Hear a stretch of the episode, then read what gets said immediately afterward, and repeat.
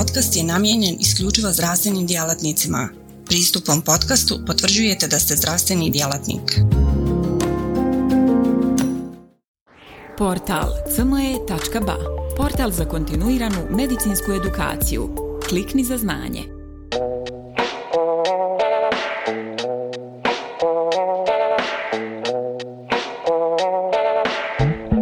Poštovane kolege, Poštovani profesore Tahiroviću, želim da vam se zahvalim na pozivu i ja ću se uvek rado odazvati vašem pozivu jer mi je zaista uvek veliko zadovoljstvo i čast da učestvujem na ovom izvredno uvek organizovanom skupu.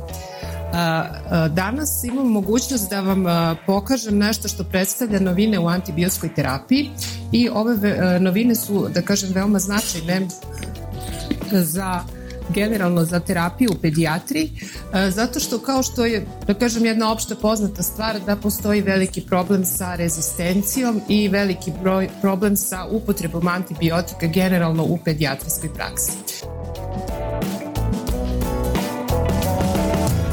Kao što je vama poznato, od, da kažem, 30. godina prošlog veka krenula je sa razvojem antibiotika, a od 45. godine pa dalje da kažem pravi procvet na tržištu antibiotika nastao je sve negde do 2000. godine kada je najveći broj antibiotika upravo i e, došlo do potrošača.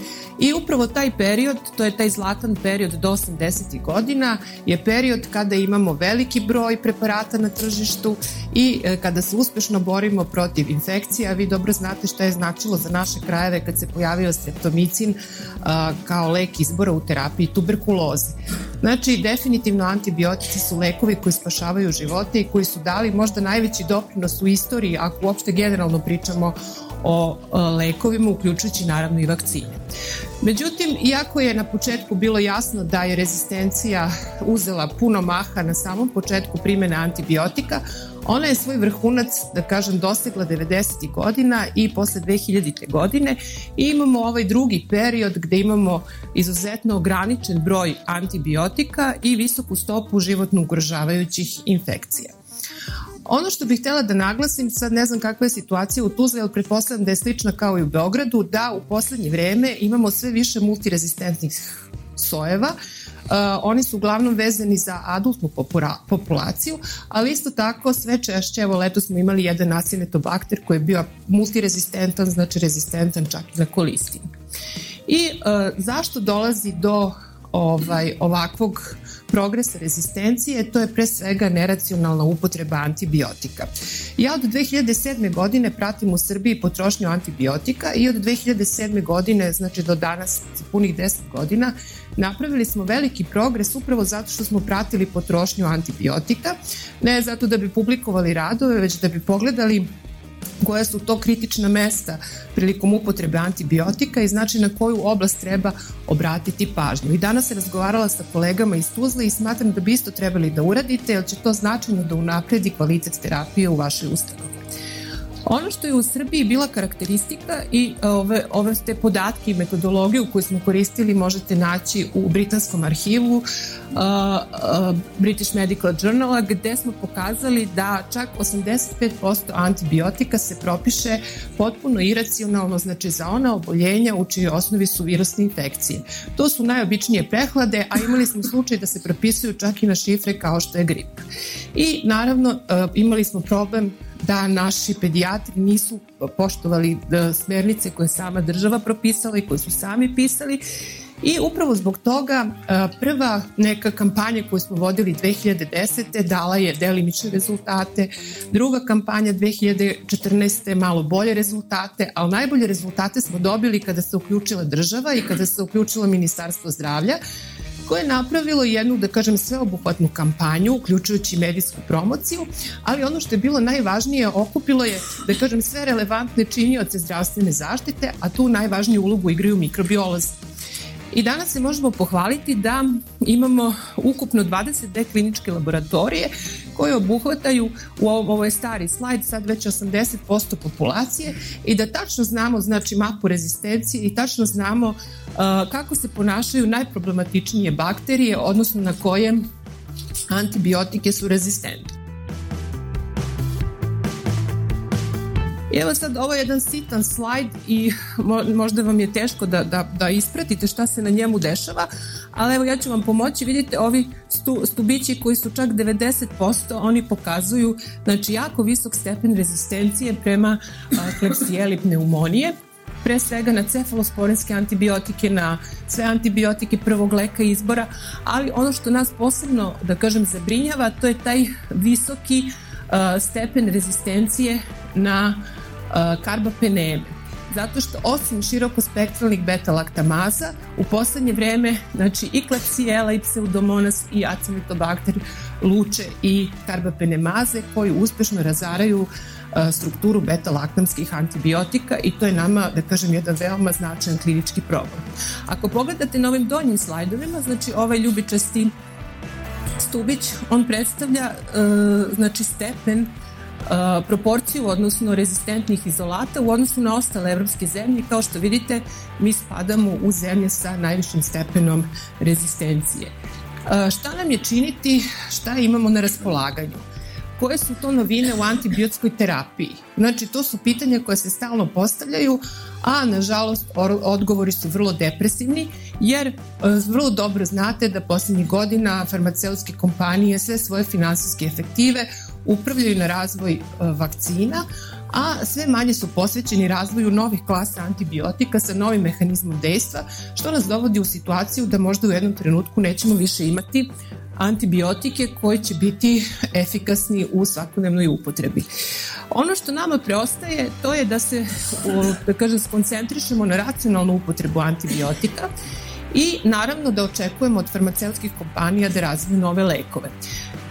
Ono što je posledice racionalne upotrebe antibiotika i što se do sad pokazalo, to je značajan pad potrošnje i o, samim tim još, da kažem, doprinosimo nezainteresovanosti, kompanija da razvijaju nove lekove i upravo zbog toga u Sjedinjenim američkim državama napravljen je jedan novi e, komercijalno-poslovni aranžman gde se e, svim onim proizvođačima koji žele da razviju novu klasu antibiotika, nove antibiotike, daje dodatnih 5 godina ekskluzivnosti licence, što su zaista ogromna finansijska sredstva.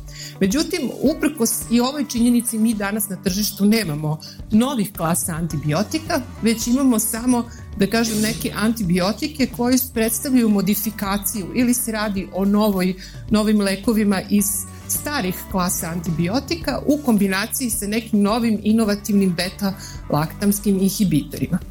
I kao što vidite, ovo su prva tri kvalifikovana proizvoda koji su rezultat ove američke inicijative. To su tri preparata za gram negativne multirezistentne sojeve, a to su Vibomer, Ivicas i Zebraxa.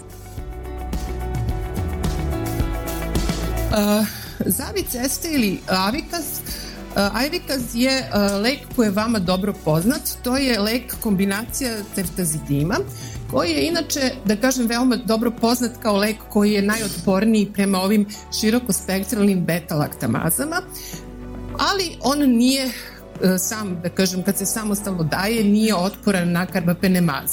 I upravo je farmaceutska kompanija razvila jednu nov, jedan novi inhibitor beta-laktamaza koji se zove Avibactam, koji ima inovativnu strukturu u smislu da nije beta-laktamske strukture kao do sada vama poznata ulanska kiselina, tazobaktam, sulbaktam.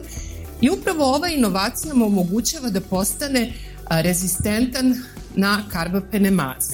Znači, kombinacija ceftazidima i avibaktama je lek izbora koja je indikovana kod bolničkih pneumonija, pneumonija udruženih sa mehaničkom ventilacijom, zatim komplikovanih intraabdominalnih infekcija, komplikovanih infekcija urinarnog trakta, uključujući pielonefritis i ono što je interesantno, ovaj lek jako nije registrovan za pediatrijsku upotrebu, on se koristi u osnovu kao i najveći broj antibiotika off-label, znači van upotrebne licence.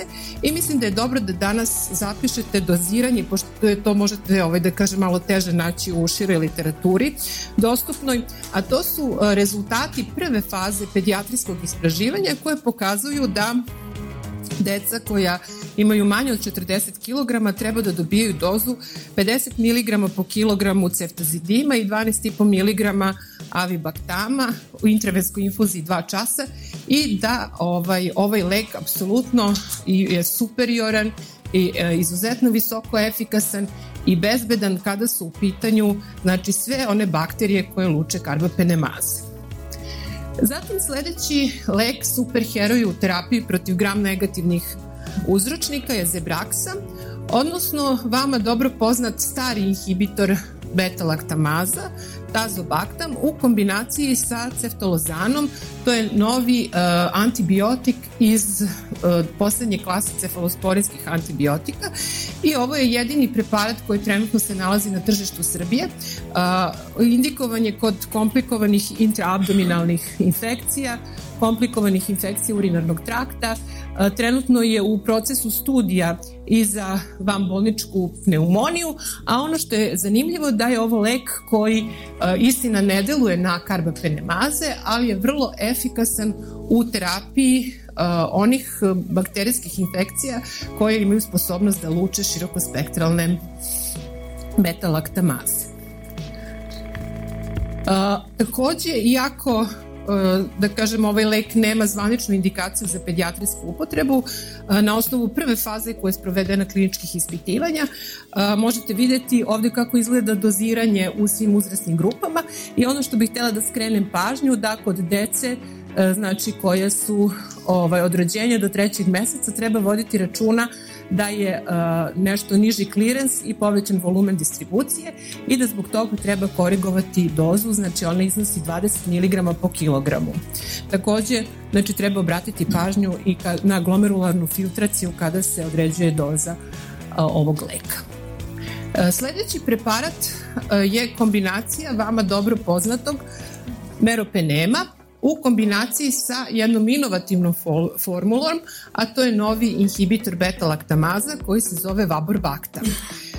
Znači, meropenem sam po sebi videli ste na osnovu naših mapa rezistencije da, bar u Srbiji, postaje sve manje efikasan upravo zbog karbapenemaza i upravo, upravo ovaj Vabor Bakta mu omogućava efikasnu aktivnost. On za sada ima indikaciju kod komplikovanih infekcija urinarnog trakta, a, a trenutno se radi treća studija, a, treća faza studije kod bolničkih pneumonija i van bolničkih pneumonija. Osim ovih gram negativnih bakterija, koje su inače kod nas bar u Srbiji najproblematičnije i najviše nam zadaju glavobolje. Znači, takođe razvijeni su neki novi preparati za ove gram pozitivne kao što je Staphylococcus aureus i kao što je Enterococcus specium. Istina u Srbiji što se tiče Staphylococcus situacija je veoma da kažem uslovno rečeno dobra, jer mi uglavnom lečimo mrsu, ali nemamo mrsu, vankomicin rezistentan stafilokok, što je slučaj recimo u Sjedinjenim državama gde je zaista ogroman problem sa vrsom i e, trenutno znači imamo antibiotike koji e, su kao što je vankomicin, koji su vrlo uspešni u terapiji. Međutim, šta da radimo, šta da rade u onim zemljama gde imaju problema i sa vrsom, znači na tržištu su se pojavili novi lipoglikopeptini antibiotici. 2019. godine prvi je plasiran telavancin, a zatim su na tržište 2014. godine došli oritavancin i dalbavancin i oni su zaista lekovi koji pružaju šansu, a, odnosno bar nadu da dok se ne nađu neke nove klase antibiotika možemo da preživimo, odnosno da imamo efikasnu terapiju u terapiji vrse. A, takođe, veoma značajno, da kažem, razvoj antibiotika, u razvoju antibiotika predstavlja i činjenica da na tržištu imamo jedan potpuno nov preparat koji se zove Tedizolid. On je naslednik linezolida koji je vama veoma dobro poznat, takođe za gram pozitivne multirezistentne infekcije, lek izbora. Trenutno je registrovan, znači samo za akutne infekcije kože i kožnih struktura, a u toku je studija kod takođe bolničkih infekcija odnosno terapiji pneumonije i vanbolničke pneumonije i ka, dosadašnje istraživanje pokazuju da je on 16 puta potentniji od do sada na tržištu ovaj, nama poznatog linezolida. I imamo jednu novinu u terapiji uh, koja dolazi iz grupe uh, fluorohinolona. Tu bih htela da vam naglasim da, ne znam kako ovde, ali u Srbiji imamo veliki problem sa neracionalnom upotrebom fluorohinolona u primalnoj zdravstvenoj zaštiti i da vam skrenem pažnju da ta neracionalna upotreba indukuje razvoj rezistentnih oblika na karbapeneme. Tako da, znači, u ovom slučaju dobro je što imamo nov preparat, ali isto tako, znači, treba ograničiti i upotrebu postojećih. Kao što vidite, ovo je novi fluorohinolonski antibiotik i on, e, da kažem, je izuzetno e, efikasan kod svih onih multirezistentnih oblika e, kada je u pitanju znači ozbiljna infekcija kože, kožnih struktura i trenutno je studija takođe za vanbolničku bakterijsku pneumoniju i komplikovanu infekciju urinarnog trakta, znači lek koji obećava. I na tržištu imamo takođe jedan veoma neobičan antibiotik, nemonoksacin. Ovo je antibiotik koji je trenutno registrovan u Kini, Tajvanu, Rusiji, u Latinskoj Americi, a od 2013. godine se rade i kliničke studije, odnosno ovaj lek je u finalnoj proceduri odobravanja.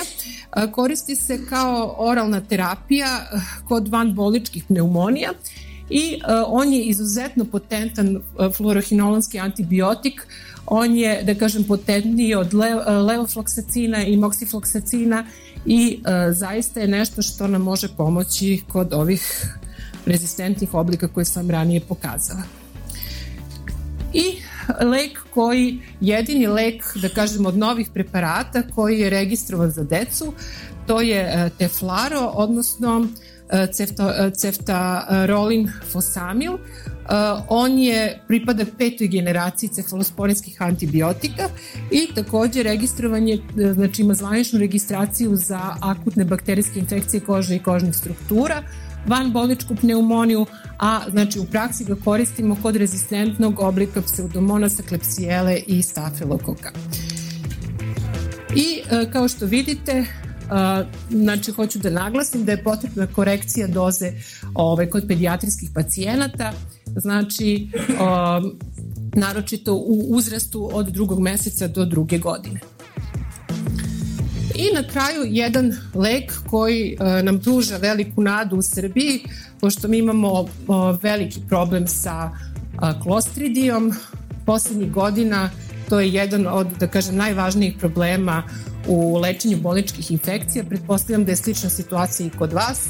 I e, znači ovo je zaista nešto što predstavlja veliki pomak u terapiji klostridi. Ona se od 2011. godine nalazi registrovanje u Sjedinjenim američkim državama, ali nažalost cena je toliko visoka da je za nas ovaj lek apsolutno nedostižan, ali on je izuzetno efikasan ovaj, u terapiji klostridije i danas znamo, pro, da kažem, postoje studije koje su ovaj, pokazale, odnosno znamo tačnu dozu, pedijatrijsku dozu, što je jako bitno za nas, a to je 32 mg po kilogramu na dan na 12 sati, maksimalna doza 400 mg na dan kod dece i on je zaista superioran u odnosu na svu postojeću terapiju. Iako nije antibiotik, ja sam eto stavila na slajd i ovaj zimplavu, odnosno bezlotoksumab, koji je prvo uh, antitoksin B monoklonsko antitelo koje je zaista izuzetno efikasno. 10 mg po kilogramu, znači jednokratna infuzija ovog preparata smanjuje pojavu recidiva čak za 40%. A vi znate koliko je problem sa pojavom recidiva kada je u pitanju ova terapija. I a, na kraju htela bih da zaključim da od 2000 2000. godine nema novih klasa antibiotika. Ovo sve što sam predstavila, to su sve neke modifikacije ili takozvano preživljavanje do momenta kada ćemo ili dobiti novu klasu antibiotika ili ćemo se vratiti u eru pre upotrebe antibiotika i zato apelujem na vas da budete krajnje racionalni kad propisujete terapiju, da to radite na osnovu vaših smernica i na osnovu nekih osnovnih medicinskih postulata. Znači, ono što je da kažem, izlaz iz ove situacije, to je sprovođenje stalnih kontinuiranih edukacija. Mi smo u Srbiji tokom dve godine koliko traje projekat oko 10.000 lekara edukovali Zatim, gotov nam je vodič i promocija vodiča će sad biti u novembru kada se obeležava dan protiv antimikrobne rezistencije. Imamo potpuno um, jedan poseban uh, vodič koji se odnosi samo za pedijatrijsku upotrebu i koji su pisali baš ljudi iz struke, znači nije pisao neko teoretski, nego je napisan od strane znači kompetentnih pedijatara i s druge strane napisan je na osnovu naše mape rezistencije, znači nije prepisan iz nekih evropskih vodiča. Takođe, radimo na tome da podignemo zdravstvenu pismenost i evo ja ću vam sad pokazati, ovo je nešto što smo radili tokom godina, ovaj, radili smo promociju, odnosno edukaciju dece u predškolskom uzrastu, zatim imali smo posebno, da kažem, organizovane sastanke sa trudnicama gde su najeminentniji lekari i profesori radili sa trudnicama. Obeležili smo dane sa studentima medicine, fa farmaceutskog fakulteta, stomatološkog fakulteta. Zatim smo imali one neke, da kažem, političke skupove, po znacima navoda, ali moram da vam kažem, pošto sam radila dve kampanje pre toga, dokle god nismo imali podršku, političku podršku za ovakav projekat, nismo imali nikakvih ni rezultata. I naravno, ta podrška je i finansijske prirode, jer mi kao akademija nikad ne bi imali toliko sredstava za medijsku kampanju koju je uspešno sprovelo Ministarstvo zdravlja. Uh, jel recimo 6 miliona evra je koštala kampanja tri godine koja je vođena u Francuskoj, a uh, vi znate koliko košta minut u udarnim emisijama na televiziji, tako da uh, Ministarstvo zdravlja nam je tu puno pomoglo da dignemo svest o racionalnoj upotrebi antibiotika. Ovo su sve partneri koji su učestvovali u ovom projektu i na kraju htela bi da vam se zahvalim na pažnji uh, uz, da kažem, još jedno upozorenje da vodite računa o tome kako propisujete antibiotike, jer kao što znate nisu pacijenti rezistentni, nego je bakterija rezistentna i ona se može prenositi po svim regionima, po svim kontinentima i uh, da kažem upravo ovo pitanje je goruće pitanje jer nas vraća u jednu eru pre otkrića antibiotika, odnosno vraća nas u jednu, da kažem, humanu katastrofu koja može da izazove a, ta rezistencija koja se javlja na ove lekove. Znači, pretpostavlja se da će Svetska zdravstvena organizacija smatra da će preko 50 miliona ljudi da umre u narednih 10 godina upravo od ovih multirezistentnih sojeva. Ja vam se zahvaljujem na pažnju.